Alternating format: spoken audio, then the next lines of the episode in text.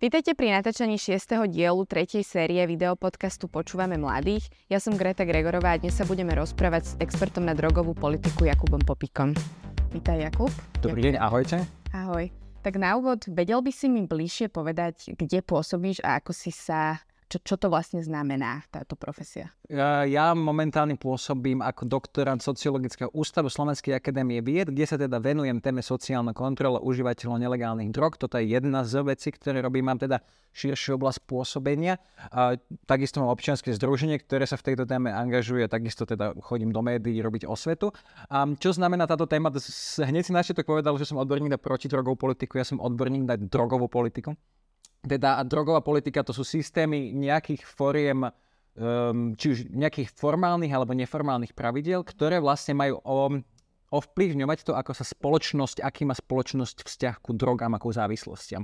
Nazvem to tak, že v tom ponímaní, ktorý ja študent, ktorému sa venujem, tak je to aj legálne, aj nelegálne drogy a je to aj teda látkové, aj nelátkové závislosti. Čiže primárne som sociológ, teda z toho sociologického hľadiska, akože nejaká spoločnosť, spoločenská stránka, otázka uh, tej drogovej politiky, ale potom som právnik, teda tam sa venujem tým trestnoprávnym uh, konaniam, respektíve aj trošku legislatíve, čiže tak. Uh-huh, ďakujem.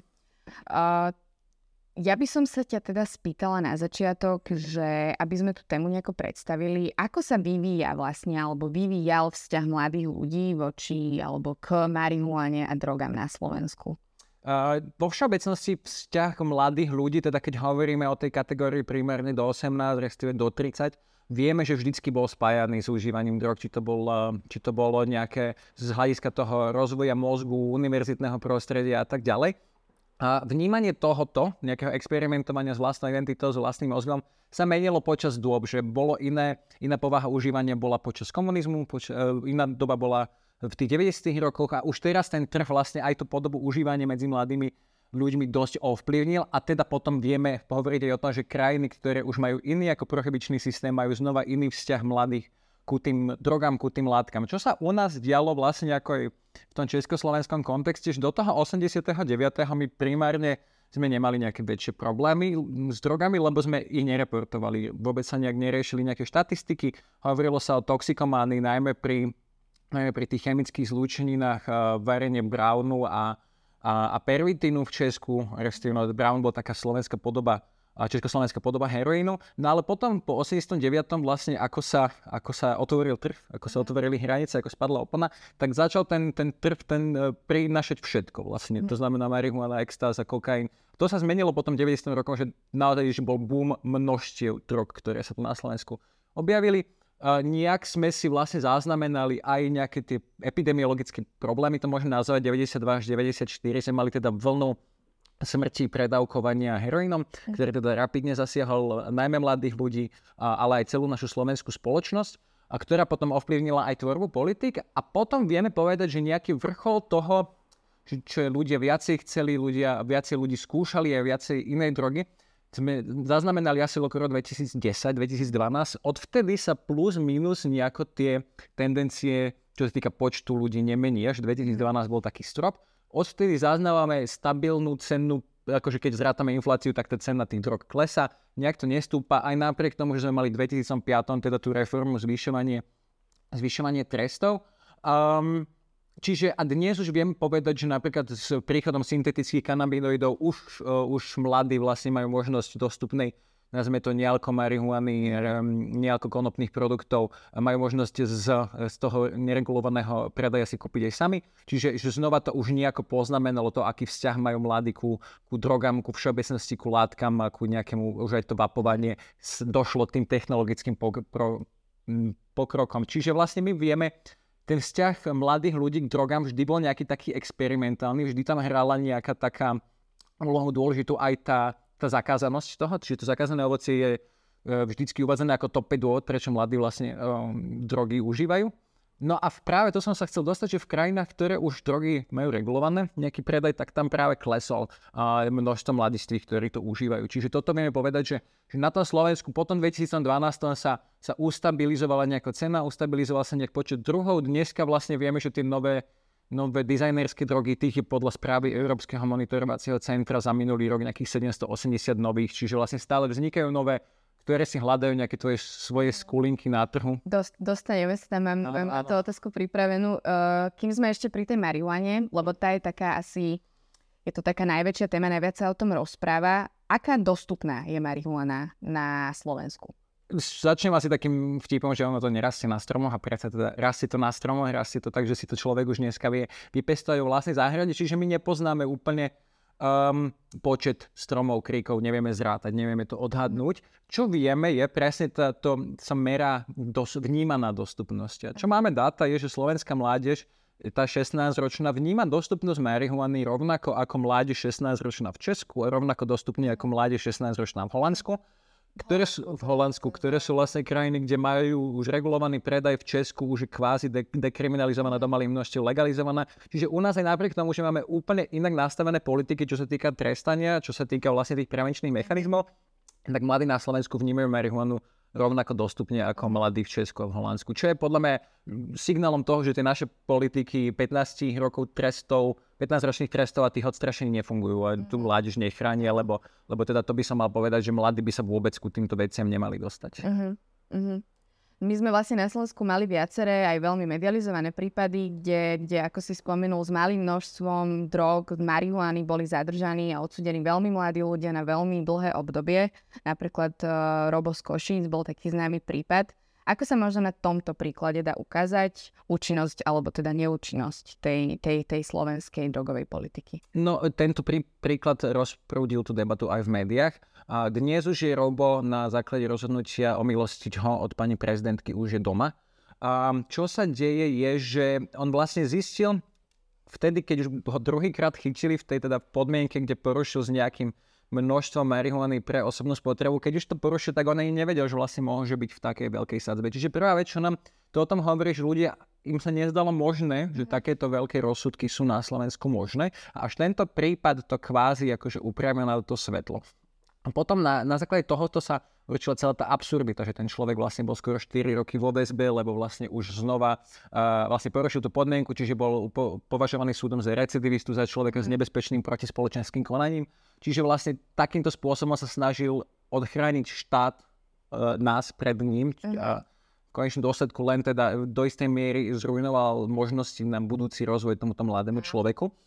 Uh, čiže z tento príklad osvietil nie len čo sa týka tých mladých ľudí, ale všeobecne nastavenie tej drogovej politiky nie len, že je prísna, ale aj to, že ľudia oni nemajú vedomosť, aká je prísna a to, že je tam absurdnosti na levely viacej ako len to, že nejaké, nejaký e, trest má 15 alebo 20 rokov, ale že naozaj tam sú nánosy zanedbaného systému, ktorý už dnes nemá prečo existovať v takej forme, aké je. A ako ho vieme teda zlepšiť? Nemáme zlepšiť na viacerých úrovniach, ale v prvom rade ja by som apeloval na to, že potrebujeme zmeniť možno nejaké politicko-spoločenské vnímanie tej témy. Nie je, uh, užívanie drog a drogy by som povedal, nie je problém, ktorý by mal byť rámcovaný ako problém trestnoprávny. Mal by to byť v prvom rade uh, mapované alebo v prvom rade uh, videné ako zdravotný problém. A keď sa na to začne pozerať, že to užívateľ alebo ľudí, čo užívajú drogy, nie sú v prvom rade hriešnici a ľudí, ktorí potrebujeme trestať, ktorí sa potrebujeme nejako pomstiť, mm-hmm ale keď to začneme vnímať, že sú to pacienti, ľudia, ktorých možno tým užívaním látok, ktoré sú v istom ne- smysle nebezpečné pre ich telo, si riešia svoj nejaký vnútorný alebo vonkajší problém, tak sa nám ľahšie bude riešiť tie individuálne prípady. Že ono, ono vieme, že ten, tá kriminalizácia nie len, že nechráni tých ľudí, nechráni aj tých mladých ľudí, ako vidíme tu tie čísla dostupnosti, ničí tie životy ľudí, ktorí naozaj v veľa prípadoch boli iba užívateľia. Na Slovensku máme tretinu ľudia, ľudí, ktorí sú dnes vo, väz, vo väzení za drogové trestné činy, tam sú kvôli vlastnému užívaniu. Čiže vlastne tým by sme si tretinu našich väzníc vedeli odľahčiť. A, a mám pocit, že by sme sa okrem toho, tej zmeny toho chápania, by sme to mali prestať brať ako problém len zdravotný, respektíve len zdravotný a len ten trestnoprávny, ale ako problém, ktorý zasahuje do všetkých spektier života. Teda sú to sociálne pro- politiky vlastne ovplyvňujú um, toho, ako človek um, užíva drogy. Takisto zahraničná politika, takisto environmentálna politika, tak vôbec ako sa pristupuje ku starostlivosti o psychické zdravie, vôbec ku seberozvoju. To sú všetko veci, ktoré vlastne nám nielen ľuďom, čo užívajú drogy, ale aj ľuďom, čo neužívajú tie drogy, ovplyvňujú zásadne život. A keď teda bude otázka politická uh, len v tej rovine, nakoľko máme trestať a ktorý trest je najideálnejší, tak sme sa asi neúplne pochopili s tým, ako tento problém treba riešiť, ako ho riešia v iných krajinách. A mm, máme možno nejaké dobré príklady zo zahraničia, na ktoré by sa dalo upozorniť? Na, na príklad dobrý zo zahraničia, na ktorý ja upozorňujem stále, je tzv. islandský model drogových politik kde vlastne sa snažil Island v 98. bojovať s tým, že mali bajdové veľmi podobné dáta, ako máme dnes, čo sa týka počet mladistvých užívateľov alkoholu, mladistvých užívateľov marihuany a ľudí, čo fajčia cigarety pravidelne 16, 15-16 roční. Uh-huh. Dáta v 98. v Islande bolo, že okolo 42-43% mladistvých 16 ročných mali za minulý mesiac skúsenosť s tým binge drinkingom, uh-huh. teda s naozaj s tým opitím. Uh-huh. A, a po 20 rokoch zavedenia týchto politik, tak to číslo 42 kleslo na nejaký, myslím, 13%, mhm. čiže rapidný, rapidný pokles. Uh, takisto pokles užívateľov marihuany a u každodenných fajčerov cigariet. Ako sa im toto podarilo? Island 20 rokov implementovania tohoto systému, teda od toho 98. do toho 2018, kedy sa začali robiť nejaké vyhodnocovanie, dal, zjednoduším to, že dal mladým alternatívu, čo robiť so svojím časom. To znamená, že ak mladý človek vyjde zo školy, tak väčšinou sa stane, že nemá čo robiť, dokým po ňo ten rodič nepríde, alebo dokým ten rodič mu nevenuje čas, alebo nejaká tá, tá osoba. A čo by malo byť v záujme toho dieťaťa, je nejaká štruktúra, uh-huh. toho mladého človeka. No a tá štruktúra sa dá veľmi jednoducho to poviem, že krúžkami. Mladý človek, keď nemá pobede čo robiť, nemusí to byť, môže to byť športový krúžok, môže to byť vedecký, divadelný, akokoľvek. Dáme mu podporu, veľa týchto krúžkov vlastne bolo zadarmo, s plnou výbavou. Myslím si, že v tom 98. mesto Reykjavik nejakých 398 týchto kružkov založilo. A vlastne 20 rokov týchto politik, to znamená, že venovať sa mládeži a dať im alternatívu, dať im štruktúru, rapidne znížilo potrebu mladistvých užívať alkohol, užívať marihuana, užívať cigarety. Tie čísla, ktoré nepamätám náspäť, myslím si, že zo 17% na cigaretách alebo na marihuane to bolo na tých 7%, z 23 na 3 pri cigaretách, čiže akože rapidné posuny. Uh-huh. A okrem toho, že teda mladých ľudí menej fajčí, užíva marihuanu a teda pije alkohol, tak za tých 20 rokov sa Islandu podarilo vyslať uh, na majstrovstvo sveta vo futbale a majstrovstvo Európy vo futbale svoj tým. Podarilo sa im takisto posunúť svoje environmentálne politiky, filmové, filmové uh, priemysel a to bolo všetko vedľajším dôsledkom tej systematickej práce s mládežou. Čiže toto je príklad, ktorý keď sa teda rozprávame v kontexte mladých, na Slovensku to poznajú pod takým zvulgarizovaným, vulgarizovaným heslom, že zoberie loptu, nie drogy.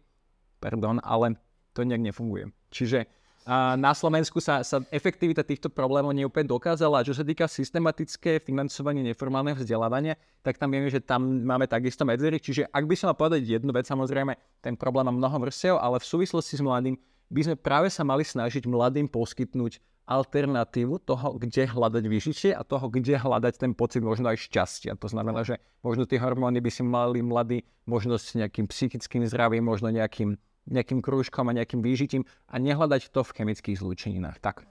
Aj teda posledná vec, čo k tomu poviem, lebo by sme vlastne mali aj z toho zdravotného hľadiska chcieť, aby mladí ľudia čo menej užívali, lebo do 25. roku života sa mozog stále rozvíja. A napríklad aj pri marihuane je riziko pri pravidelnom fajčení marihuany v rozvíjajúcom mozgu je oveľa vyššie riziko ako v rozvinutom mozgu. Možno to tuším trojnásobne väčšie riziko uh, na schizofréniu. Čiže, čiže tam sú naozaj tie rizika pri mladistvých ľuďoch oveľa väčšie. U nás vlastne na Slovensku teda marihuana nie je legálna, nie je dekriminalizovaná. Máme tu však dostupné legálne alternatívy, tzv. HHC, ktoré, ktoré sa teda dá kúpiť už vo forme kvetov alebo elektronických cigariet a ako, ako bezpečné sú tieto látky? Ak by som mal znieť veľmi formalisticky, tak ešte nemáme dostatok výskumu, ktorý by potvrdzoval uh, nejakú škodlivosť, ale aj neškodnosť. Čiže momentálne my nemáme dostatok výskumu, ktorý by to potvrdzoval, keďže je to látka, ktorá sa objavila reálne veľmi, veľmi nedávno. V takýchto prípadoch má náš právny systém tendenciu zakazovať a jedna forma HHC je aj na tom zozname omamných psychotropných látok. Keďže, ale dnes už je ten chemická technológia taká vyspelá, že každý deň vznikne nová molekula, ktorá sa nestihne každý deň zapísať na ten zoznam, tak vlastne my vytvárame systém, kde je veľký priestor pre trh na to, aby vlastne ponúkal tieto veci, ktoré my nestíhame zakázať. Čiže znova zistujeme, že tým zakazovaním aj keby bolo škodlivé, my to ešte v tomto bode nevieme, ale stále už tí mladí ľudia k tomu majú prístup.